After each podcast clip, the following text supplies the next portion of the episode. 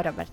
Čau. Man prieks, ka tu esi atradis laiku. Es ticu, ka ne pavisam ne vienkāršākajā savā ikdienā. Es tikko dzirdēju, ka tu esi gulējis divas stundas. Un ka, tu, sanācis, un ka šīs sarunas laikā tu ļoti, ļoti centīsies neaizmigt. Cerēsim, ka tā būs. Mūsu uzdevums neiemidzināt arī klausītāju, bet sarunas ar tevi. Uh, nu, nebūt iemidzinošs nav tas raksturlielums, ko es varētu tam piedēvēt. Gluži pretēji, lielākoties ar tevi sarunājoties, vai nu esmu raudājusi, vai pēc tam pēc tam kaut ko dziļi sevī pārdomājusi. Tāds arī nav gluži mūsu uzdevums. Mums nav obligāti jāliek kādam um, viņa austiņās esot uh, raudāt, bet, uh, bet, bet ja sanāks, tad, uh, Nu, ja bet sanāks, tā dzīve, sanāks, ne? Mm. Es uh, sākotnēji gribēju te prasīt um, par to. Mm, cik raiba vai neraiba, dūla vai mierīga ir tava ikdiena šobrīd, ja mēs runājam tur, teiksim, par, um, nu, gan par covid laiku, gan par rudeni un tam līdzīgi. Un tad es sapratu, ka patiesībā tavā darbā laikam diži nav tādas sezonalitātes. Katrā sezonā ir kaut kādi savi. Uh, savi izaicinājumi un savu būšanu, nav tā, ka kaut kāds brīdis vai laiks ir mierīgāks. Ne? Tas viss ir uh, atdurās pret to, kādu mēs būvējam savu ikdienu vispār. Viens ir profesionālā dzīve, otrs ir tas, ko tu dari ap savu profesionālo darbu, nezinu, vaļasprieki, uh, papildus kaut kādu darbu, ko tu pats izdomā. Tad, uh, protams, to visu apvienojot, visu laiku ir kaut kādas atrakcijas. Vai nu tas ir darbā, vai nu tas ir ārpus darba. Nu, garlaicīgi tā es neteiktu, ka būtu bijis. Mm, bet uh, tu arī esi tas, kurš mīl apbūvēt savu ikdienu ar daudziem dažādiem vēl, uh, notikumiem un, uh, un pienākumiem. Tostarp, Nu, man sieva to regulāri aizrāda, kad es uh, mūždien atrodu kaut ko, uh, kur atkal sev nodarbināt un ar ko sevi aizņemt. Un, tā kā man tāda daba laikam ir un būtība atrast kaut kādas atrakcijas uz savu galvu. terapeiti varbūt skaidrotu ar to, ka tu gribi no kaut kā aizlaisties, uh, metot sevi vēl, vēl papildus pienākumos, izaicinājumos, darbos, nedarbos. Varbūt es neesmu ar šādu jautājumu vērsies, varbūt vajadzētu, bet ļoti iespējams. Bet retrospektīvi skatoties uz visu savu dzīvi, atpakaļ, nu, nu jau ir 19 gadi, kopš es tā aktīvi un profesionāli strādāju, principā no 18 gadiem. Uh, tad uh, vienmēr ir bijis tā, ka es kaut ko esmu atradzis, kaut ko esmu izdomājis, ar kaut ko nodarbojies, kaut ko izdomājis, kaut ko radījis. Tad, tad nu, ir bijis tāda kaut kāda dinamika visu laiku. Tu esi arī tas tā uh, saucamais, uh, angļuiski saka, high achiever, jeb uh, nu, cilvēks, kuram nav miera. Viņam vajag ar vienu nākamo un nākamo kaut kādu mm, notikšanos. Um, jā, nu viens no piemēriem ir uh, uh, Glābsim LV projekts. Mm -hmm. nu, mācību projekts, kas sākās ar lekciju ciklu pirmā palīdzība zīdaiņiem un bērniem. Nu, jau viņš ir izaudzis līdz tam, kad mēs realizējam 21, mā- 21 dažādas, 21 dažādu lekciju. Uh, negluži es, bet mums jau ir arī pasniedzēji, kas tiek algoti, kas lasa. Un, un, un, un kaut kādā brīdī bija doma, ka apstāsimies, bet uh, sasniedzot kaut kādu vienu lietu, tad, tad mēs redzam, kur mēs varam virzīties tālāk un uh, ejam uz priekšu. Un līdz ar to arī, arī tur visu laiku gribās, gribās kaut kur sev pilnveidot. Es atceros to, kā 20. gada aprīlī mēs sākām ar vienu mobilo telefonu un 15 klausītājiem. Tad uh, pēdējā lekcija, kas bija uh, pirmā palīdzība zīdaiņiem un bērniem, kur bija 60 klausītāji. Faktiski nu, es gribētu teikt, ka tā ir profesionāli aprīkota uh, apraides studija. Nu, skatoties uz to no malas, izskatās, ka tu nasā tur strādā. Es zinu, ka tev interesē. Tas ir arī tas, ko ja, tie, kur nav redzējuši, visticamāk, ka 99% nav redzējuši tevi atnākot uz kādu, piemēram, filmēšanu vai interviju. Tad es varu pastāstīt, ka tas, ko Roberts, kam viņš pievērš uzmanību, nebūtu nav tas, par ko mēs runāsim un kas notiks tagad, par ko būs stāsts, bet par to, ar kādu tehniku operators filmē, kā viņi skaņu ieraksta, kā, kā notiek šīs vai tas. Un tāda tehniskā puse tur tiešām ne tikai tur arī, protams, pašā pašā glābsim LV vispār pamatā tu to esi pacēlis nākamajā līmenī. Tas tā pilnīgi noteikti ir. Un uh, manā mm, šīs dienas sarunā šis jautājums bija varbūt mazliet vēlāk uh, ieplānots, bet ja tu pats sāk par to runāt, tad uh, parunājam par to. Um, tas nesākās netīši, lai arī tas sākās un bija tajā brīdī, sākuma mirklī, pavisam citā līmenī, kā tas ir šobrīd. Tomēr tā doma jau bija skaidra, nu, ko tu ar to gribi panākt un, un kas bija tas, ko tu gribi panākt. Nu, vispār tas sākās ar uh, izglītības uh, procesu klātienē. Uh, lekcijas uh, jaunajiem vecākiem, dažādās uh, vecāku organizācijās, uh, tā skaitā arī māmiņu klubā, kur patiesībā viss tas arī sākās. No mm -hmm. turienes arī, no turienes arī šī lekcija izauga. Un, uh, mēs fokusējamies uz darbu klātienē. Un patiesībā viss tā, viss tas idejas pamudinātājs ir, ir mana sieva, kur nu, izteica, izteica, tādas, izteica tādas idejas, un, un, un, un, un, un nu, varbūt pamēģinām, un pamēģinājām. Un tas bija 19. gada nogale, kad mēs tā nu, aktīvāk sākām strādāt ar klātienes lekcijām. Tur piesaistījām arī apmācības ārstniecības personām, un tad sākās Covid. Mm -hmm. uh, martā visu apturēja. Un visas iestrādes, visas plāni tajā brīdī apstājās. Un mēs domājam, nu, ko darīt tālāk. Jo, jo nu, viss ir apstājies. Un tad es kaut kā funkcionēju savā galvā, pamanīju, zūms, vēl kaut kas. Nu, nu, varbūt pamēģināšu. Man, man, man bija mobilais telefons, vecs dators, pusstrādājošs, uh, nopirkts uh, Zoom konts un statīvs. Un tad es to visu saliku kopā. Starta paka bija. Starta paka, tas bija bērnu istabā. Bērni tika izdzīti tajā brīdī ārā, lai viņi netrokšņo, lai neredz fonu troksni. Un uh, izsludināja lekciju uh, vispār tikai Facebookā. Uh, atnāca 15 cilvēki, no kuriem, no kuriem man liekas, ka desmit es, vai, es nu, biju uzaicināti, nu, lai atnāktu paklausīties. Ja. Un man liekas, ka es sasniedzu kaut kādas virsotnes, nu, kad, nu, kad ir kosmoss. Un tajā brīdī es sāku kaut kā, es sāku kaut kā skatīties apkārt. Aizgāju uz vienu arī podkāstu interviju, un tur uh, redzēju, ka Džeki tur filmē, visu kaut ko dara.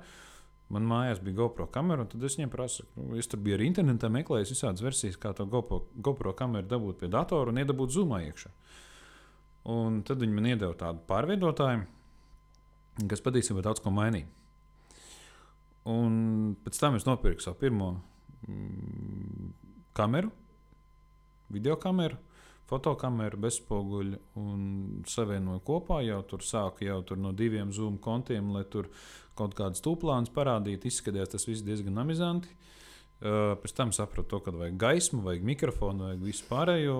Tā kā mēs pamazām pašmācības ceļā uh, Um, tad nopirkt pirmo pulti, ar kuru jau, jau mainīt attēlus, integrēt, integrēt prezentācijas, lai dinamiski viss tas būtu. Un šobrīd, šobrīd jā, ir, ir, ir, ir, ir. Nu, viņa ir pusprofesionāla. Šī video pults ir, ir, ir vairākas kameras, dažādi rakursi, vairāki kadri kopā, tur tūplāns, kopskats, prezentācija, dažādi daudzatbildžu jautājumi. Nu, respektīvi, tas, tas, tas viss ir tāds, nu, tāds interaktīvs. Nu, nu, es cenšos pēc iespējas interaktīvāk, un es to, protams, daru arī viens pats. Un, attiecīgi, nu, tur sanāk ar tām pogām tā visādi manevrēt, bet ir interesanti. Un tad, uh, Tad, mēģinot, uh, nu, tikko saskāros, es ļoti gribēju pāriet uz Apple produkciju. Mm -hmm. Un, uh, es nomainīju datoru, bet uh, parādījās problēma, ka pārveidotājs Apple datoram pārkarst. Mm -hmm. Prezentācija sāk raustīties, video pārtrūka. Es dabūju tur, nu, tur meklēt risinājumus, atradu risinājumus. Pēc tam es saprotu, ka es tagad nevaru slaidus pārslēgt vairāk. Tad jāmeklē kāds jauns risinājums. Ir, nu, tā soli pa solim visu laiku kaut kādā veidā tiek apgriedots. Un, jā, nu, šobrīd lekcija, ko es vadu, notiek ar četrām kamerām, un trīs datoriem un planšetēm. Mm. Un pāris vēl uh, lēlēm, un kas Nu, vēl Lēlis, neskar- tas, jau ir, tas jau ir pats par sevi, protams. Jā. Mm. Bet es domāju par to tavu domu sākotnējo, um, to emocionālo vairāk. Varbūt kāpēc tev tas uh, šķita uh, nepieciešams? Um, savā profesionālajā darbā bieži vien nākās saskarties ar uh, smagi cietušiem bērniem. Un bērns nav vainīgs pie tā, ka viņš ir smagi cietis. Un, uh, lai arī ārēji mēs to neizrādām, bet uh, ir situācijas, kad emocionāli ir grūti to pārdzīvot. Un uh, tad brīdī, tad, kad tu saskaries ar to situāciju, tad ir tā, ka gribās aizbraukt pie saviem. Tā bija arī šovasar uh, pie noslīkuša bērna un informēt vecākus tiešā valodā, uh, stāstot ar dzīviem piemēriem. Uh, tu izglīto sabiedrību un radi viņos nu, idejas un domas par to, ka mums ir par daudzām lietām jāizdomājas. Protams, pirmās palīdzības zināšanas mūsu valstī vispār ir ļoti zemas, un palīdzības sniegšanas prasmes. Un caur šo prizmu ir iespējams daudz ko parādīt. Jo, ja arī lekcija ir pirmā palīdzība zīdaiņiem un bērniem, daudz kas tur ir attiecināms arī uz pieaugušiem. Ir dažādas universālas lietas. Mēs, protams, arī pieskaramies tām svarīgām lietām, kas attiecās uz, uz palīdzības sniegšanu pieaugušajiem. Un, un, un, un šis formāts ir padarījis šo izglītības procesu pieejamāku. Ja kādreiz pirmās palīdzības lekcijas bija tikai klātienē, tad uh, tagad tas tiek darīts attālināti. Uh, tas, tas, ja cilvēks tiešām grib to zināt un grib sekot līdz tam, kas tiek rādīts un stāstīts, tad attālināti var parādīt pat daudz labāk nekā tas ir klātienē. Es runāju par parādīt, mm -hmm. pēc tam, protams, ir nepieciešams arī praktiskās prasmes pieslīpēt, bet parādīt un izstāstīt to ideju pat var labāk.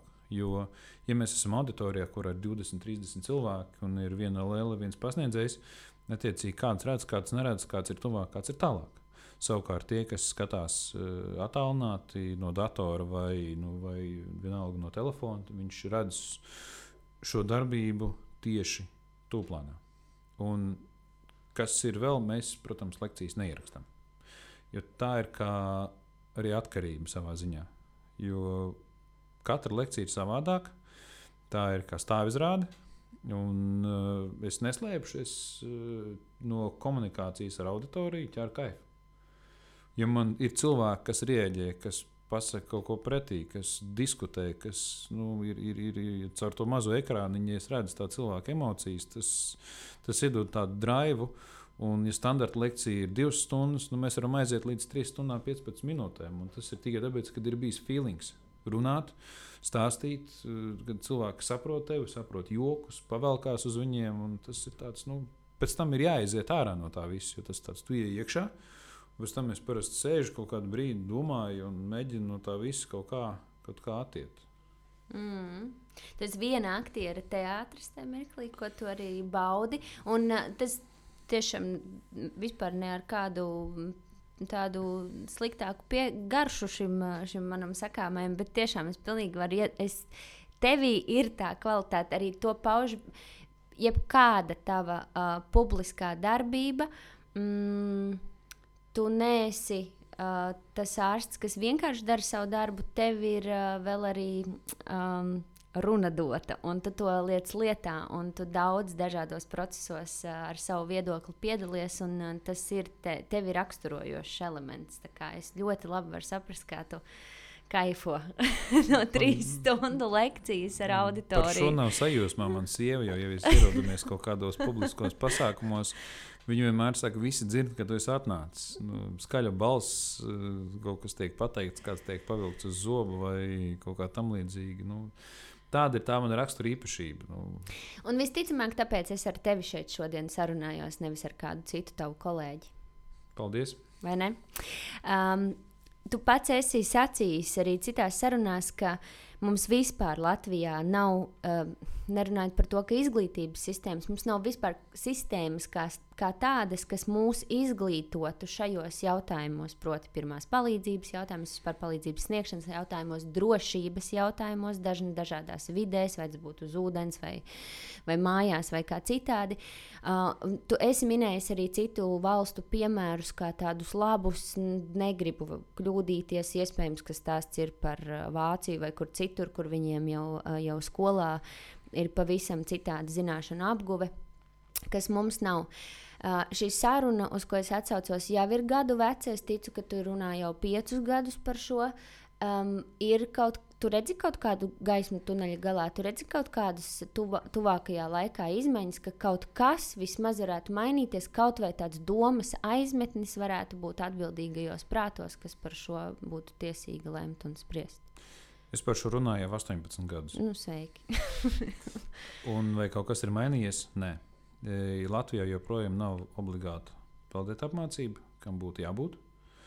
Uh, viņai ir jābūt pieejamai. Ikvienam skolniekam, ik viens skolnieks ir jāmācās peldēt. Ne jau tāpēc, lai viņš kļūtu par profesionālu peldētāju, bet lai viņš iemācītos respektēt ūdeni. Jo kāpēc mēs uh, esam pirmajā vietā Eiropā pēc noslīkušo skaitu? Tikai tāpēc, ka nemāca bērniem, kas ir ūdens, cik viņš ir bīstams, vai ir tādi. Uh, nu, šovasar pat redzēju, nu, tēti idioti, ja, kuri māca savam bērnam pārbaudīt upi. Tas nav varoņdarbs, bet tas ir stulbums. Iepeldēt jūrā dziļi, tas nav varoņdarbs, tas ir stulbums. Uzkāpt uz katamarāna bez glābšanas vestes, tas nav varoņdarbs, tas ir stulbums. Protams, ir arī uzņēmēji, kuri pieļauj šādas atkāpes un nesako drošības principiem. Tas viss ir stulbums. Un, uh, tas uh, ir no šī nēsošās izglītības.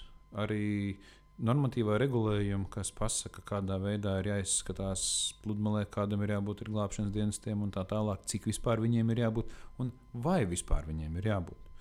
Ir ministra kabineta noteikumi, kas reglamentē pludmales labiekārtošanas, eh, par, nu, kas nosaka šīs prasības, par kurām ir atbildīga veselības ministrija un veselības inspekcija. Un tur, protams, ir svarīgāk izmērīt, izmērīt cik kakas ir ūdenī, mm -hmm. bet uh, nenoteikt to, cik ir jāatrodas glābšanas dienestiem. Un nepasaka, ka šim glābšanas dienestam ir jābūt obligāti un ka pašvaldībai par to ir jārūpējas. Tas tā nav. Un ir uz vienas rokas pirkstiem saskaitāmas pašvaldības, kuras par to rūpējas, kuras uztur glābšanas dienestus. Un, uh, nu, un uh, pludmales ir nu, tā, labi kārtotas atbilstoši prasībām. Jā, kā, ir dažādi, dažādi, šie, dažādi šīs tes, eh, prizmas, no kurām skatīties un, un, un, un, un, un ko darīt. Attiecībā par pirmā palīdzību. Vienai sabiedrības daļai pirmā palīdzība ir obligāta. Tie ir autovadītāji, apsargi, ieroču nesāšanas atļaujas ieguvēji un tā tālāk. Bet arī šai sabiedrības daļai viņi to iet mācīties tikai tāpēc, ka viņiem tas ir vajadzīgs priekš eh, kaut kāda normatīva akta izpildes. Un e, absolūti nav nekāda interesētība tajā visā. Es esmu no tiem pirmās palīdzības pasniedzējiem, kas nestrādā ar šo sabiedrības daļu. Jo es ļoti negribu strādāt ar cilvēkiem, kuri nav motivēti to darīt. Un es strādāju ar tiem, kuri ir motivēti, kas nāk klausīties un kas grib klausīties. Un, un, un, un tur ir pavisam cits efekts, pavisam cits rezultāts un pavisam cits stāsts.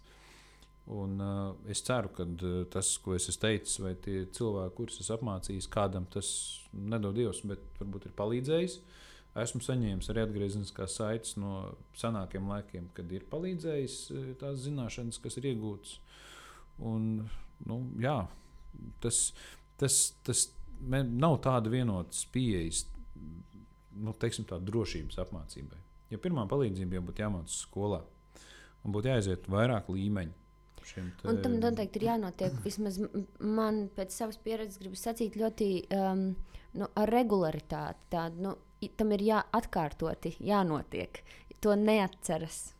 Eh, cik reizes, piec, piecos gados reizi, ah, labi, nē, tur pat nav pirmā palīdzība. Tur vienkārši medicīniskā izziņa ir jāiegūst, ja, lai tu to autovadītāju apliecību atkal. Medicīniskā izziņa ir jā. desmit gadi. Jā, ok, vēl jau vairāk. Bet, nu, tā, labi, tajā mirklī arī jau tev tikai ir jādabū ārsta atzinums, tev jau nav pašam jāiet pirmā palīdzība. Bet, nu, ja, ja man tagad jautātu, kāds, labi, manā gadījumā tas mazliet ir nesenāk noticis, un es biju uz šādiem kursiem Uh, bet, ja tas būtu bijis tā pēdējā reize, kad es ieguvu autovadītāju apliecību, tad tieši ko es tagad pēc uh, 11 gadiem varu no tā atcerēties? Neko. Neko.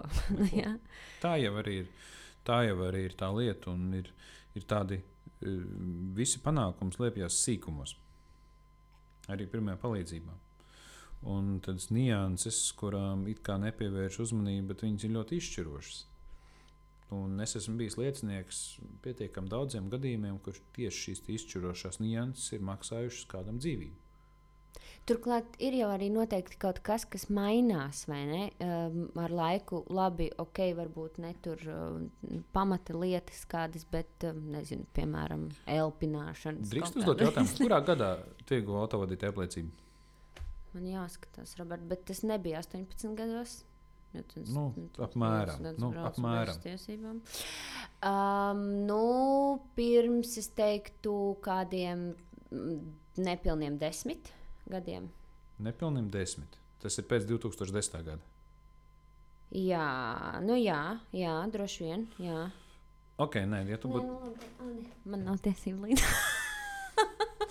ja tu būtu ieguvusi pirms 2010. gada, es tev uzdotu vienu jautājumu attiecībā par izmaiņām, ne par izmaiņām, bet kā mācīja pirmo palīdzību tad. Bet, cik ja tu esi ieguvusi pēc 2010. gada, tad man šo jautājumu uzdot nav jēgas. Jā, nē, es gāju droši braukšanas skolas, to, to pirmo palīdzības kursu, to es atceros, un tas bija pēc, nu, nē, nē, tas bija pēc desmitā. Jo es pirmo reizi, kad es liku tiesību, mēģināju likt, mācījos, tad es arī gāju pirmo palīdzību. To bija? es atceros. Tas gan noteikti bija pirms 2010. jo tas bija ap tiem 18.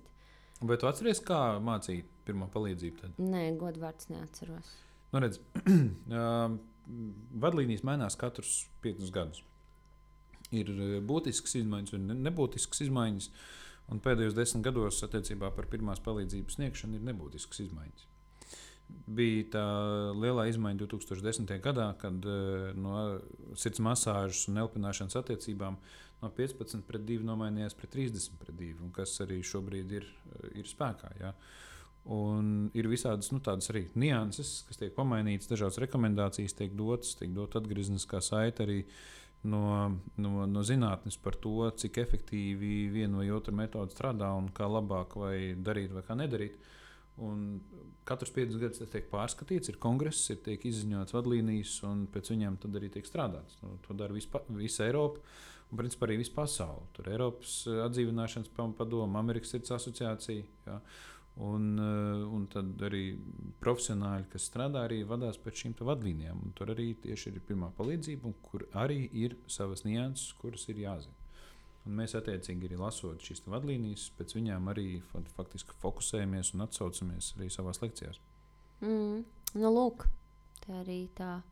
Bet, principā, nu, vismaz nu, tāda atkārtošana, pieņemsim, nu, kaut vai līdzīga online lekcija reizes divos gados, tas, tas, tas būtu vērtīgi. Ok, labi, bet ja mēs atgriežamies pie jautājuma par to, ka tu jau par šo runā 18 gadu, ka mums nav, uh, nav šīs sistēmas, kas mūs jau, jau saknē, jau ieliktu kaut ko vismaz uh, no zināšanām. Um, es ticu, ka tu nebūtu nevienīgais. Ir vēl noteikti cilvēki, kas, uh, kas ceļ par to trauksmi. Te man nāk arī prātā piemērs um, no Austrālijas. Um, Jā, no Austrālijas, kur kādam kalnu slēpošanas profesionālim, tajā brīdī jau gan izbijušam, noslīka meitiņa trīsgadīga basēnā pie mājas, kas, manuprāt, arī ir tas vistipiskākais. Parasti bērni nereti slīkst zināmākajās ūdens tilpnēs, jo vecāki zaudē modrību. Nu, lūk, pēc šī atgadījuma viņa sieva kļuva par tādu aktīvisti šajos jautājumos, izveidojot fondus, tur biedrības un, un, un par to daudz runājot un izglītojot sabiedrību. Jau atkal ir vienkārši cilvēks, uh, parastais, kuru, nu, diemžēl, pie tam vēl šī ceļa uzveda um, viņas pašas nelaime. Un uh, tad arī tu, labi, tu neesi cilvēks parastais, tu esi iesaistīts, iesaistīts savā darba dzīvē, visos šajos jautājumos, bet tik un tā, tu neesi lēmējvara, kas šim pieslēdzas. Kāpēc? Uh, un kam tad vēl ir jānotiek? Lai, lai tas nonāktu līdz tiem vāras gaitiņiem. Kamdēļ, eh, kamdēļ kādam no sabiedrības tas šķiet būtiski, bet kādēļ tas nesasniedz, eh, nesasniedz tās dzirdīgās ausis tur?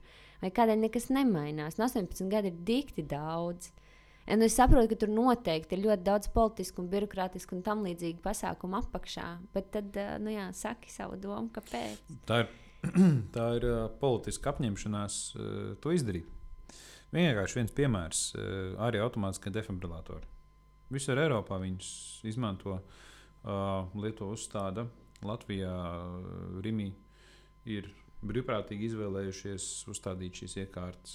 Jautājums, vai šeit ir kaut kur šāda iekārta, pieļauju, ka nav. Un viņiem būtu jābūt, jo šeit pulcējās salīdzinoši liels daudzums cilvēku. Un dažādi, dažādi vecumi un nelēma var notikt jebkur. Un ir bijusi viena sabiedrības veselības komisijas sēde, kur nolēma, ka būs jumta likumprojekts, taču pie tā viss arī apstājās. Un Latvijā joprojām nav normatīva regulējuma, kas noteikti, ka sabiedriskās vietās būtu jāuzstāda arī automātiskie defibrilatori, kas viennozīmīgi glābi cilvēku dzīvību. Tieši tas pats ir ar peldēt prasmi. Tieši tas pats ir arī par obligātu pirmās palīdzības apmācību. Tās ir tās lietas, kas uh, pasargā no nelaimes vai glāb cilvēku dzīvību. Un investējot, uh, investējot infrastruktūrā, investējot izglītības sistēmā, investējot uh, kaut kādās iekārtās, mēs iegūstam daudz vairāk dzīves gadus un daudz vairāk, daudz labāku finansiālo atgriezenisko saiti valstī. Nekā tad, kad viņas nav ieviestas. Tā, ir tā lieta par zaudētajiem dzīves gadiem, ir runāts daudz un dikti. Uh, arī par finansiālo ietekmi uz valsts ekonomiku no šiem zaudētajiem dzīves gadiem. Bet uh, mainoties politiskajai varai, nesako arī politiskā pēctecība. Un visi lēmumi, visi projekti, viss, kas ir iepriekš bijis virzīts uh, ar nākamo sasaukumu, tiek kancelēti, jo iepriekšēji izrādās bija zagļi. Un tie nākamie nav zagļi, jā, un tad atkal pēc tam aiznākamie teiks, tie iepriekšējie bija zagļi, jā, un tad, uh, respektīvi, tās visas idejas uh, pazūd kaut kur, kaut kādos politiskos ķīviņos, politiskos gaitiņos, vai gluži vienkārši netiek sadzirdētas. Nu, arī par to peldēšanu, par infrastruktūru, par sporta infrastruktūru. Uh, publiskās vietās, vai bērniem ir pieejami basketbola laukumi, rotaļu laukumi, vienalga kādi laukumi, un, lai, lai cilvēkiem ir iespēja kustēties, būt aktīviem, novērst sevi no kaut kādām sliktām darbībām un tā tālāk. Mm. Tas nav, nav šī pēstniecība, nav tāda cilvēka, kas tiešām uh, apņemtos un novadītu to jautājumu līdz galam. Mm.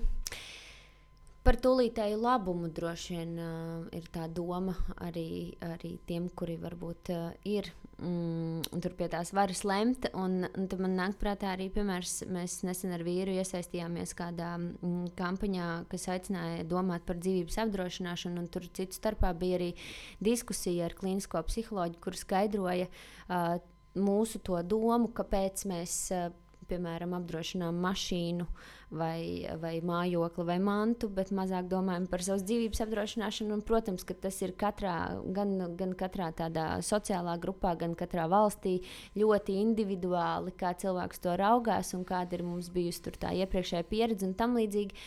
Ļoti, tur ir tik ārkārtīgi daudz to mazo elementu, kas saliek to mūsu kopējo domu kopā. Un, um, Un, un viens no tiem galvenajiem ir, jā, nu, ka mēs um, pirmkārt mēs taču nedomājam sliktas domas, lai tikai tās ar mums neatgadītos. un otra, otra tāda būtiska lieta ir, ka mēs uh, nu, jā, dzīvojam šodienai. Un, un tur arī noteikti ir um, ļoti daudz ietekmē gan finanses, gan labklājība un vispārējais. Mēs nedomājam tik daudz par rītdienu. Un šis ir līdzīgs jautājums šajā ziņā. Mm, jā, jā.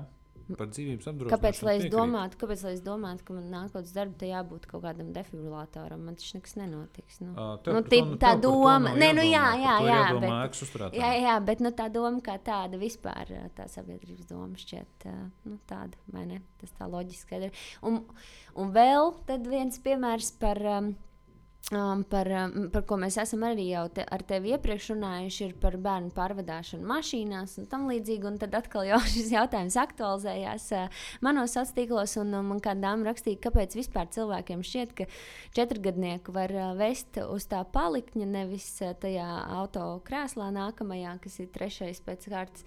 Uh, jo tad jau uz, uzsprāžam uh, savus iPhone, pielīmēts pie košļiņas uz kapotu un arī laižam un ar domu, ka varbūt, varbūt ka viss būs kārtībā kārtībā. Man šķiet, tas salīdzinājums tāds, tāds fifīgs. Bet, Bet, nu jā, un vēl aizvien arī šie jautājumi ļoti klibo. Tāpat kā braukšana ar ķīveri, ar riteni, peldvestes lietošanu un tam līdzīgi. Nu, kur ir problēma? Kam mums jānomainās paudzēm? Jā, nu tas ok, labi. Bet uh, baigi ilgi viņas mainās. Kas tas ir? Mēs esam aizkavējušies savā attīstībā. Vai arī mēs domājam, ka mēs esam ļoti attīstīti, bet uh, domāšana netiek līdz tam, nu, respektīvi, e, domāšanas ātrums netiek līdz Facebook algoritmam. Mm -hmm. Mums ir zinātnieki, epidemiologi, tagad ļoti daudz uh, visādi viedokļi, ir uh, raksti un komentāri un viss pārējais, bet tas, tas, tas, tas, tas uh, apziņotības līmenis viņš kaut kādā momentā atpaliek no tā, kā domā cilvēks, piemēram, Dānijā. Un uh, Latvijā dzīvojošais joprojām uzskata, ka uh, pa dzīvojamo zonu var braukt uz 50 km/h. Uh, vai kad uh, braukt ar riteni bez ķiveres ir stilīgi. Apriš, kam man to ķiveru, man viņa nevajag. Jā, vai bērnam ķiveru vilkt nevajag. Jā, tas ir apgrūtinājums. Protams, bet, uh, bet nu, tās, ir, tās ir tās pamatlietas, tās pamatprasības, par kurām, uh, par kurām sabiedrība citur domā jau sen. Nu, ja mēs paskatāmies filmas, uh, bērnu filmas no 90. gadiem, kur bērni brauc ar riteņiem un tā tālāk. Viņiem visiem galvā ir ķīveres. Nu, Mēs- Pagaidīgi nebija. Ko lūdzu? Nu, pagaidīgi droši Nu, vien. Pagaidīgi nebija. Nē, jā. Bet Tomā un Džerijā laikam bija. Līdz ar to arī nu, nu, tas ir tas. Nu, mums gribās eh, cirēs izlikties gudriem kaut, kādās, kaut kādos jautājumos, un tas ļoti redzams ir šodien pie sabiedrības polarizēšanās, eh, pandēmijas jautājumos, vakcinācijas jautājumos un visādās daudzās citās lietās. Bet, eh, bet tas sapratnes līmenis, ko un kāpēc mēs darām, nav. Diemžēl es izklausos, varbūt augstprātīgs vai skarbs, bet, eh, nu, lasot komentārus, saņemot eh, ziņas, saņemot atgriezeniskās saites, nu, tas, tas, tas, tas, tas vēstules, nu, tas stulbuma līmenis brīžiem ir nu, sitās pret zvaniem. Un, nu, nu, nu, nu, Kā tu runātu ar sabiedrību? Kā tu uzrunātu sabiedrību? tiešā valodā. Skaidri un gaiši pasakot. Tiešā, skaidrā tekstā, ar viņiem saprotamiem vārdiem. Tieši es, Tur bija šķiņa maķa par maķi arī pa vidu. Tad... Uh, es tikko braucu no lekcijas, kur es kādam uzņēmumam stāstīju par uh, nu, ko nozīmē Covid-19 vakcinācija un kāpēc viņa ir svarīga. Jā, es atļāvos lietot iestarpinājumus, domzīmes un pārtraukumus. Ja? Uh, un uh, skaidrā, tiešā tekstā viņiem saprotamā valodā nelietojot medicīniskos terminus, bet viņus tulkojot un pārstāstot uh, saprotamā valodā, ar humoru, ar jokiem, ar kaut ko skarbāku un tā tālāk, bet runājot tieši valodu. Un, diemžēl, ja mēs nerunāsim tieši valodu, tad mēs netiksim sadzirdēti. Tas ir, tas ir šobrīd vienīgais veids, kā uzrunāt sabiedrību, jo savādāk jau savādāk, nu, nav iespējams. Mm. Citreiz. Ir, ir arī gadījumi, jā, kad liela daļa ieklausās. Bet uh, es, protams, savu iepriekš sacīto negribu akcentēt uz visu sabiedrību, bet ir sabiedrības daļa, ar kuru ir ļoti grūti strādāt. Mm -hmm. Tāpat kādā sarunā esi teicis, ka um, tu neesi no tiem ārstiem, intelektuāļiem, varbūt es gan tam negribētu gluži piekrist, bet, uh, bet nu, tu pats tur tajā sakāmajā savā tur tā mazliet sadalīji, ka ir tie ārsti, kas ir vairāk tādi aristokrātiski un intelektuālāki, un tad ir tie, kuriem varbūt ir skarbāka dzīves uztver, kā piemēram tev, un ka, kas varbūt arī runā to tiešāko valodu un tā, un tad izmantojot iespēju, ka tu esi šodien ciemos pie manis, es tev gribu pajautāt, uh, kā tu raugies. Um, uz to, ka um, ārsti runā par citiem ārstiem uh, sabiedriskā telpā, nu, piemēram, sociālajos tīklos, ko es novēlo, novēroju, un kas, um, um, kas es pateikšu, man šķiet, uh, nav ok, un, uh, un, un es uh, tomēr šo profesiju saistu ar kaut kādu intelektualitāti un, un erudīciju un tam līdzīgi. Uh, un tas par to neliecina, bet, uh, bet viņos varbūt var novērot šajos, šajos savukārt jomas pārstāvjos to, to vēlmi uh, mm, nu, kā tu saki, uh, raudzīties varbūt tā skarbāk uz dzīvi un, un, un, un tos jautājumus aktualizēt, kas viņiem šķiet svarīgi, bet to dara norādot uz citu savu kolēģu neizdarību. Un, uh, un, nu, jā, nu, es pēdējā laikā esmu pārstājis lasīt internetu komentārus, atzīšos godīgi, jo ir pa daudz. Un, ja es paužu savu viedokli, es viņu pasaku, un es viņu tur arī atstāju un rēģēt uz kaut kādām replikām, komentāriem. Fiziski vienkārši arī tam nav laika. Tas prasa ļoti daudz laika, resursu un tā tālāk. Un arī algoritms, kas ir.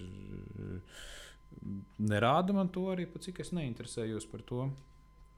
Bet, ja mēs atgriežamies uh, par stāstu pie ārstiem, tad ir ētikas kodeks. Ir ētikas kodeks, kas ir uzrakstīts, un tad ir ētikas kodeks, kas nav uzrakstīts. Un ir uh, neētiski, uh, publiski necienīgi izteikties par uh, vienu vai otru kolēģi.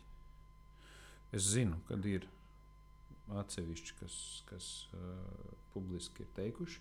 Es esmu nepiekritis arī to, ko ir pauduši mani kolēģi.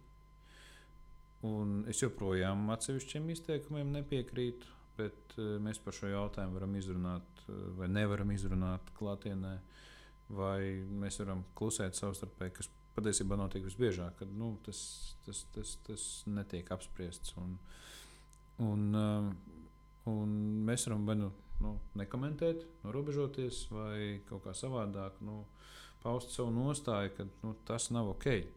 Bet uh, teikt, ka kāds kolēģis slikti strādā vai viņš kaut ko dara tādu, nu, to publiski nedrīkst darīt. Tas, uh, Tas, es cenšos pie šī arī pieturēties. Tas nav pareizi, bet jā, nu, esmu dzirdējis, ka ir dažādi izteikumi. Vai, nu, vai tas atbilst patiesībai viņa izteikums?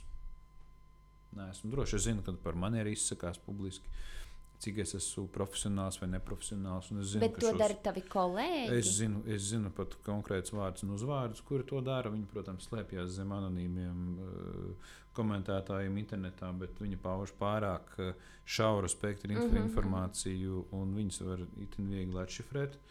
Es esmu arī saņēmis nomelnošanas kampaņas arī gadus piecus atpakaļ, ko ir organizējuši arī mani kolēģi, un kur ir komentējuši manas profesionālās spējas vai ko citu. Uh, tas ir diezgan zems līmenis. Un, eh, un ārstiem līdz tam nevajadzētu nolaisties. Tas nav vispār arī nu, tas, šis komentāru līmenis, kas notiek, tas ir nu, ārpus katras kritikas brīžiem. Ja? Un ārstam pret ārstu tā uzvesties, tas nav ētiski. Ir tas sakāmais, ka mm, nezinu, kā nu tur precīzi, bet tādi un tādi apspriež idejas, tādi un tādi apspriež cilvēkus, vai kā tur. Un, nu, mēs sapratām. Es, ceru, ka nu, jūs es, arī klausījāties. Es, es, es, pieturos, es pieturos pie teiciena, ja tu gribi būt labs visiem, tad ej tirgot saldējumu. un arī nedarēs. Man, piemēram, simt gadu nav vajadzīgs saldējums uz šīs pasaules. To teica Steve's Jobs. Ja? Jā. Nu, tad viņam droši vien garšoja salčuks. Es saku, nē, nu man nu, visi, nu, liekas, nu, ja, nu, labi, nu, pat tas nu. Nu, tu, tev būs vienalga. Daļā piecīšus. būs vienalga, jā, man būs vienalga, jā. Es neesmu piecīts, kas visiem patīk. jā, jā tieši tā. Um, Tev, Roberta, ir ļoti šķiet, augsta tāda godīguma izjūta, taisnīguma. Tā ir. Man tā gribētu domāt. Kā tu domā, vai tev tādēļ ir vieglāk vai grūtāk? Vieglāk. Es naktīs labi guļu. Es, uh, man sirdsapziņa ir tīra. Un uh, dažreiz iet, nu, nav forši iet pretēji saviem uzskatiem. Līdz ar to arī es cenšos būt godīgs pret sevi. Um, es cenšos to pašu arī mācīt saviem bērniem. To, ka nu, tev ir jābūt godīgam. Un to es arī esmu savā laikā vadot kolektīvu, es arī es teicu kolēģiem, ja jūs melosiet, tad, nu, tad tas ir nepiedodami. Bet, ja jūs atnāksiet un pateiksiet taisnību, un mēs šo situāciju izrunāsim, tad mums ir, mums ir izēja no tā visa. Un, Un, uh, tieši negodīga rīcība, tādī, nu, tas ir tāds. Nu, nu, man pat, nu, man pat grūti ir to nu, aprakstīt. Nu, es, es pret sevi to esmu saņēmis. Um, mēģinājums kaut kādā veidā, vai kaut kādas tādas, nu, tādas netīras netī, intrigas ir visu laiku. Kā atgādināšu, ja gribi būt labs visiem, tad tirgo saldējumu. Es netirgoju saldējumu. Un es neesmu labs visiem. Dēļ... Tu glābi dzīvības. Jā, bet arī šajā visā stāstā ir arī sava garoziņa. Un viņi ir ļoti cieti. Nav tā, ka mēs glābjam dzīvības, mums ir vienreizēja pasaule. Tur ir sava garoziņa, un tur ir arī tur ir savas, savas lietas, savi notikumi, par kuriem es publiski arī šis rīts man nāca ļoti uh, nepatīkamām ziņām.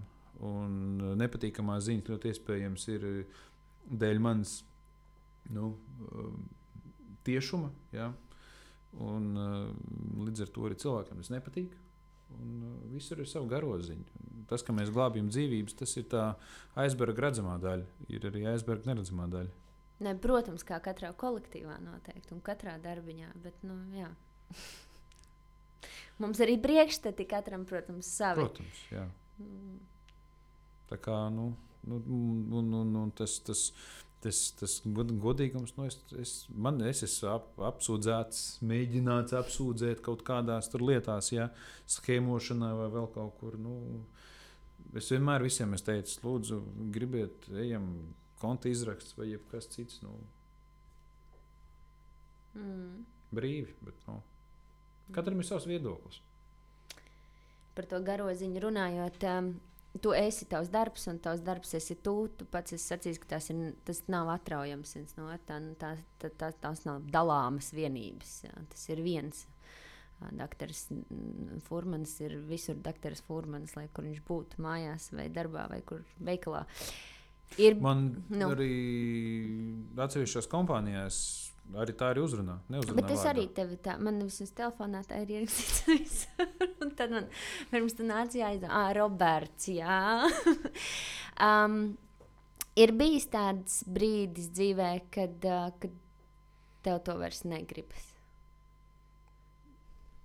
Es pirms pāris nedēļām atliku braukšanu prom no Latvijas. Jo, tā kā pavisam aizbraukšanu. Jā, jā. Varbūt tās uz noteiktu laiku, bet nu, nestrādāt šeit. Jo, Ir, bijis, ir, bijis, ir bijušas ļoti smagas situācijas, emocionāli grūtas situācijas, kad tu nespēji savākties, nespēji valdīt emocijas, tu turi to sevi, un tas arī ir ekspresējies arī uh, manā uzvedībā, publiskajā telpā. Es to atzīstu. Uh, esmu pāršāvis pār strīpu nevienreiz vien, bet tas ir kaut kāda emocija uzplūdā kas veidojās eh, tad, kad mēs mēģinām sakošļāt to garoziņu. Un viens jau ir tas darba rezultāts, bet otrs ir tā cīņa, uh, kam ir jāiziet cauri, lai tu tiktu līdz tam darba rezultātam. Un viņa nav viegla. Un ir daudz dažādas nepārvaramas varas, ar kurām nākās saskarties. Tad tu redzi, ka hei, nu, te mēs apstājāmies, un tālāk mēs vairs netiekam. Jā. Un līdz ar to arī Līdz ar to arī nu, ir bijis tā, ka gribās pateikt, pietiek. Es sievai teicu, varbūt man kaut ko citu darīt, varbūt prom no medicīnas, vai kaut ko citu mēģināt. Zinām, mierinājumu dot glābsim LV. Es gribēju sacīt, lai tas ietu nav augumā, un tas um, taču var izvērsties par kaut ko tik lielu un tādu platformu, kas nebūs tikai lekcija tur reizi mēnesī, zūmā vai kā tam līdzīgi. Viņa nav lekcija reizi mēnesī. Nē, nu, labi, jā, bet, nu. Viņa ir šobrīd strādājoša, nu, es teiktu tā, ka ir. Uh, lekcijas ir divreiz nedēļā patiesībā, un ir, ir arī citi lektori, kas strādā. Mums ir šobrīd 1, 2, 3 četru cilvēku kolektīvs, kas strādā pastāvīgi. Uh, un tad ir lektori, kas ir pieaicināti, kas, kas vada tikai lekcijas, bet ir tādi, kas organizē darbu. Uh, IT sistēmas, mājaslapas, labi, protams, investīcijas varbūt tās tajās nav bijušas tik lielas. Ja? Jo pats pašreizējā mājaslapa ļoti labi pilda savu funkciju, un labi, tur varbūt vizuāli viņa nav noformēta un tā tālāk. Bet uh, Bet uh, tas, tas glābsim LV, nu, ir kaut kas jau, un kas jau organisms, kas dzīvo savu dzīvi. Mm. Un uh, šodien pat man arī nācās arī atzīt, es saku, nu, es saku, ir lietas, kuras es gluži vienkārši nevaru paspēt izdarīt. Es saku, tāpēc nu, viņas ir deleģētas un ir cilvēki, kas, kas veido, organizē, rada kaut kādus projektus, viņus īsteno un, un, un, un, un, un mēs gūstam no tā darba kaut kādu prieku. Un, Zini, kas ir? Mm. Tu nevari aiziet. Nevis tā, ka tu nedrīkst, bet tu nevari aiziet no sava darba. Pareizi. Tu esi atkarīgs no tās uh, sajūtas, kas tev tur ir. Bija 2008. gadā. Es aizgāju, tajā laikā bija ātrā palīdzība, es aizgāju projām. Jo tas bija saistīts ar, ar vienu manu dzīves traģēdiju, kad nomira mans tēvs. Un es astoņus mēnešus nestrādāju.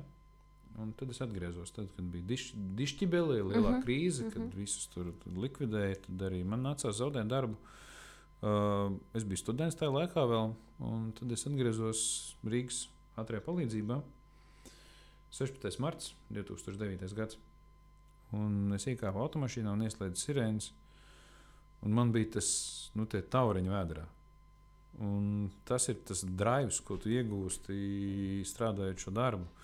Braukt ar bakunīm cauri satiksmei, citreiz varbūt lielākā ātrumā, un, vai vest pacientu uz slimnīcu un balansēt uz naža asmens pieņemt tādus. Nu, ir bijušas situācijas, kad tu pieņem ļoti riskants lēmums par labu pacientam, bet tu riskē, ka var beigties arī slikti pa ceļam. Bet Nu, tad, kad tu izēji caur to adats acis, tad ir tā, wow. Un tad, kad pacients pēc divām nedēļām atnāk un paspiež tā roku, un tu zini, ka tu tajā brīdī esi sēdējis un, un, un vienkārši pie sevis skaitījis kilometrus, vai bez maz vai riteņa apgriezienus, ka tu nonāc līdz slimnīcai, tad, tad, tad jā, tas ir tāds. Un no tā nevar aiziet, no tā feeling nevar aiziet. Jā, tas ir tā, tas rada atkarību, bet nu, Kā jau teicu, visam ir sava garoziņa, un jautājums ir, cik ilgi žokļu muskuļi izturēs to garoziņu košļāt. Mm.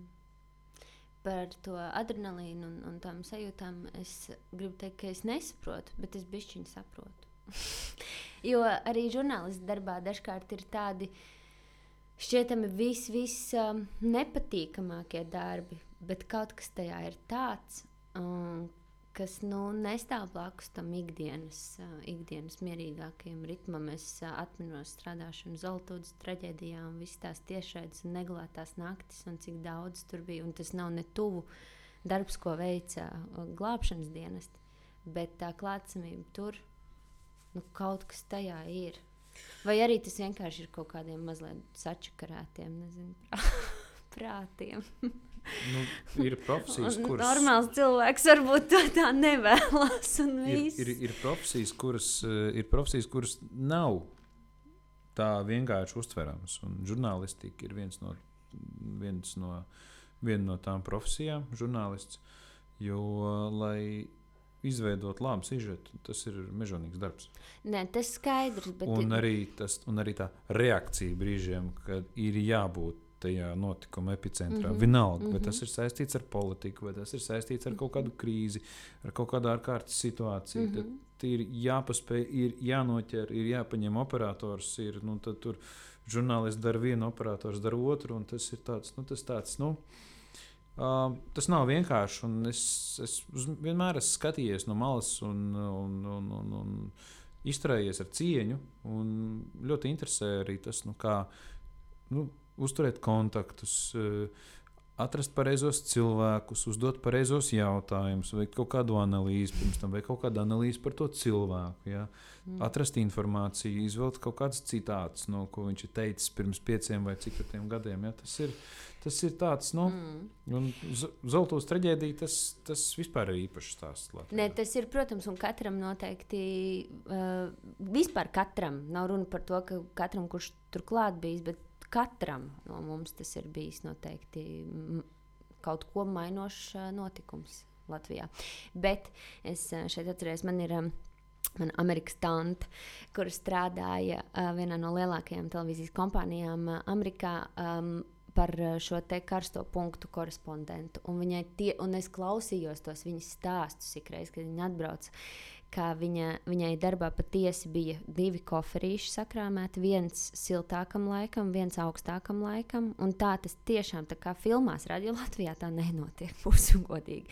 Bet uh, viņai tiešām četros no rīta dažkārt bija atbrauc mašīna pakaļ, paņēma viņu no mājas, aizved uz darbu, kur viņa paņēma savu koferīti un uh, materiālus, kas viņai nepieciešams, pasi, un viņa devās. Un, un tā, un zinu, kāpēc es to, to saku? Viņa to darīja līdz. Um, nu jā, līdz viņi sāka dibināt uh, ģimeni, un tas jau bija salīdzinoši vēlākos gados, nekā varbūt ir ierasts. Un, um, un tā, un tas vienkārši palika nesavienojami. Un, un tas tāds jau tāpat kā tu saki, kamēr vien tu vari košļāt to garoziņu. Un tad vienkārši pienāk tas brīdis, kad uh, bija forši. Paldies! Uz kurien tu būtu braucis? Tāpat pa Eiropu. Okay. Man šķiet, ka jau diezgan pavisam reāli jau bija, jau bija norunāta tikšanās un viss pārējais. Bet uh, um, viens tāds pavērsiens manā dzīvē, kas patiesībā sāksies uh, nākamnedēļ, uh, uh, mainīju šos plānus. Okay. Un... Tad, kad iznāks šis podkāsts, tad mēs jau zināsim, kas tas ir par pavērsienu. Jā, nu, tas ir pārējai no darba, jeb samazinu darbu neatliekamajā medicīnā, ārpus slimnīcas, pārējot vairāk sevi ziedojot stacionāru darbam. Un tas ir neierasts priekš manis. Mm, kāpēc es to pieņēmu? Jo Uh, man bija vajadzīga vairāk, lielāka klīniskā pieredze, lai gatavotos mm, šim lēmumam. Bet, uh, bet uh, diemžēl, ne par laimi, ja, nu, tad mani atrunāja. Uh, un, tā kā es šo lēmumu esmu šobrīd atcēlis. Bet droši vien, ka varbūt nevis atcēlis, atlicis, iespējams, nezinu, bet zinu, kur es tevi redzu medikopterī lidojam. Un tā man šķiet, tā, tā piestāvēt. Tu pat eh, esi seriāla cienīgs tēls. Tāds. Tu tur ļoti labi iedarbojas. Tas ir mans dzīves sapnis. Netirpina. Nu, lūk, Tas ir mans dzīves lai sapnīši piepildās. Man bija iespēja 20. gadā martā braukt uz uh, uh, Abu Dabī. Es visu laiku nevaru pareizi izrunāt. Uh. Un, um, tur bija tāds uh, notikums, kas saucās Desert Challenge. Mm -hmm. Un brīvprātīgo, tur viņi veido brīvprātīgo mediķu komandu. Man jau viss licences bija sakārtotas, un tur notiek darbs tūkstnesī tikai ar helikopteriem. Un bija iespēja ne, divas nedēļas tur dzīvot tūkstnesī un strādāt. Un tur parasti ir kaut kādas vairākas evakuācijas dienā. Un to darbu pieslīpēt. Un kaut kad drīz es braukšu uz Zviedriju pie viena sava drauga, kurš ir Zviedrijā par anestezologu strādā. Mm, viņš strādā arī uz helikopteru tur. Arī vairākas dienas pavadīšu tur, nu, noķert to, noķert to feelingu. Un, ja Latvijā būs šāda vienība, kaut kas ir maz ticams, bet uh, es, jā, es sevi redzētu tur. Tas ir viens no maniem sapņiem, ko es varbūt kādreiz savā dzīvē piepildīšu. Es arī tevi tur redzu. Pilnīgi droši. Man palicis tikai viens jautājums, kurus nepajautāju. Tagad tas mazliet nāks ārpus konteksta, bet tomēr tu par to runāji jau iepriekš. Tiesa gan stāstot par glābsim LV um, lekcijām, pēc kurām tev vajag no tā visa iziet un attiekt, bet es gribu tev jautāt, vai jūs apmāca? Um, iziet un attiekt no situācijām, kas ir bijušas tavā ikdienas darbā, piemēram, kad uh, dzīvību nav bijis iespējams glābt vai tam līdzīgi. Jo es šeit uh, iedomājos par to, ka man bija saruna ar kādu aktieru. Mēs runājam par to, cik ļoti viņiem uh, brīnišķīgi māca iejusties lomās, un tad uh, ir taču arī uh, darbs pēc tam. Un, un vismaz Latvijā es nezinu, kā šobrīd tas nebija tā kā jaunākā kaluma, varbūt pēdējā ja, izlaiduma aktieris, ar ko es sarunājos. Varbūt tagad tas ir citādi, bet viņa laikā vismaz nemācīja neviens no tās lomas iznākt. Un, un tad, tur, protams, aktieru profesijai nereti uh, piedēvē ar daž, dažādas visādas gan tur mentālas un visas veselības varbūt nebūšanas, kas iespējams var rasties tā iemesla dēļ, ka, ka tavs darbs vienkārši paģēra šādas jankainas lietas ar savu prātu darīt. Kā ir jums? Šis ir ļoti grūts jautājums. Uh, mūs neapmāca iziet no tā visa. Uh, mēs izējām paši. Mm, ir pieejama um, kaut kāda psiholoģiskā palīdzība, bet uh, es neesmu drošs, ka viņi ir tik avansēti, lai tiktu galā ar uh, ārsta emocijām. Bet uh, palīdzību kolēģis kolēģiem, protams, neatsaka. Un, ja mums ir uh, grūtības, mums ir kolēģi, psihoterapeiti, psihiatri, kas, uh, kas, kas, kas var palīdzēt. Un, uh, bet tā nemāca. Bet, uh, par to ir, protams, atbildīgs katrs pats. Kā mēs uh, uztveram šīs lietas. Un mans darbs ir tas darbs, ko es nevaru paņemt uz mājām. Es, protams, varu atnākt ar emocijām. Un, uh, man vajag tās emocijas kādam izstāstīt. Ir, protams, cilvēki, kuriem kur, oh, pastāst, kā tev gāja. Es viņam izstāstu, un es to izlieku ārā, un, viss, un viņš beidzās tas stāsts. Bet sadzīvot ar, ar nāvēm uh, ir gan viegli, ir gan grūti. Un es tev varu atkal saraudināt. Nu, aiziet, mēs tuvojamies sarunas izskaņai. Un, Un vairs. mēs pieņemam profesionāls lēmums. Un medicīnā viss ir bāzēts uz algoritmiem. Un, um, vai nu tu to cilvēku varēji izglābt, vai nu tu to cilvēku nevarēji izglābt. Un tu redzi mirušu ķermeni, bet tev ir tuvinieki, kuriem ir jāpaziņo šis fakts. Un tā bija šovasar ar šo puisēnu, kas noslēdza kaut kur pludmalē, kad tu saproti, ka stāsts ir beidzies. Un tu redzi vecākus, un tu redzi laika pulkstenī. Un kaut kādā momentā, kad ir pienācis šis tuvojās šis brīdis, kad mēs pārtraucām atdzīvināšanas pasākumus bērnam, bija apmēram palikušas desmit sekundes. Un man tajā brīdī bija kamols kaklā, man bija es, tas laiks gāja kā mūžība. Es skatījos tajā pulkstenī, tas laiks pienāca, mēs pārtraucām un skatiens vecāku virzienā, nu, kad diemžēl ir sliktas ziņas. Un tas ir tas, tas ir tas vissarežģītākais moments, ar kuru ir grūti sadzīvot. Un tas bija tas moments, kad man gribējās braukt uz mājām, jo tas bērnu ķermenis bija, nu, vecums bija aptuveni līdzīgs maniem bērniem. Un, nu, tāds viens no, uh, nu, tas, tas, tas moments ir ļoti sarežģīts. Bet tu pēc tam no tā viss izēji. Nu, kaut kā. Tu, tev tas paliek, tas kaut kur griežās, tu kaut kur atceries kaut kādas emocijas, bet uh, tu izēji no tā, ka nu, tu nevarēji palīdzēt. Tu esi darījis visu iespējamo, bet tu nevarēji palīdzēt viņam. Un tas padara to, tas padara to lēmumu pieņemšanu vieglāku. Diemžēl ir šie skarbie lēmumi, kad ir, kad ir jāpasaka, pietiek, nevaram. Kad, bet, ja tu spēj pamatot, un ja tu redzi un zini šo algoritmu, un esi uzturējis savu zināšanas kaut kādā noteiktā līmenī, tad ar to ir vieglāk sadzīvot. Bet vai mūs kāds sagatavo? Nē, ja būs pilnīga krīze, tad man ir kolēģi, pie kuriem es arī vērsīšos, un es zinu, ka viņi man palīdzēs. Mm.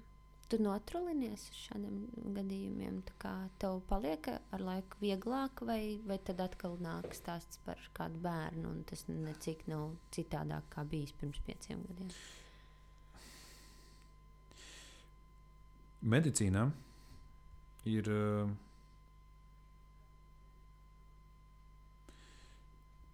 ir, ir, ir, ir nu, bērni, tas ir, ir, tas ir cits stāsts. Tā ir, tā ir ļoti sarežģīta uh, tēma.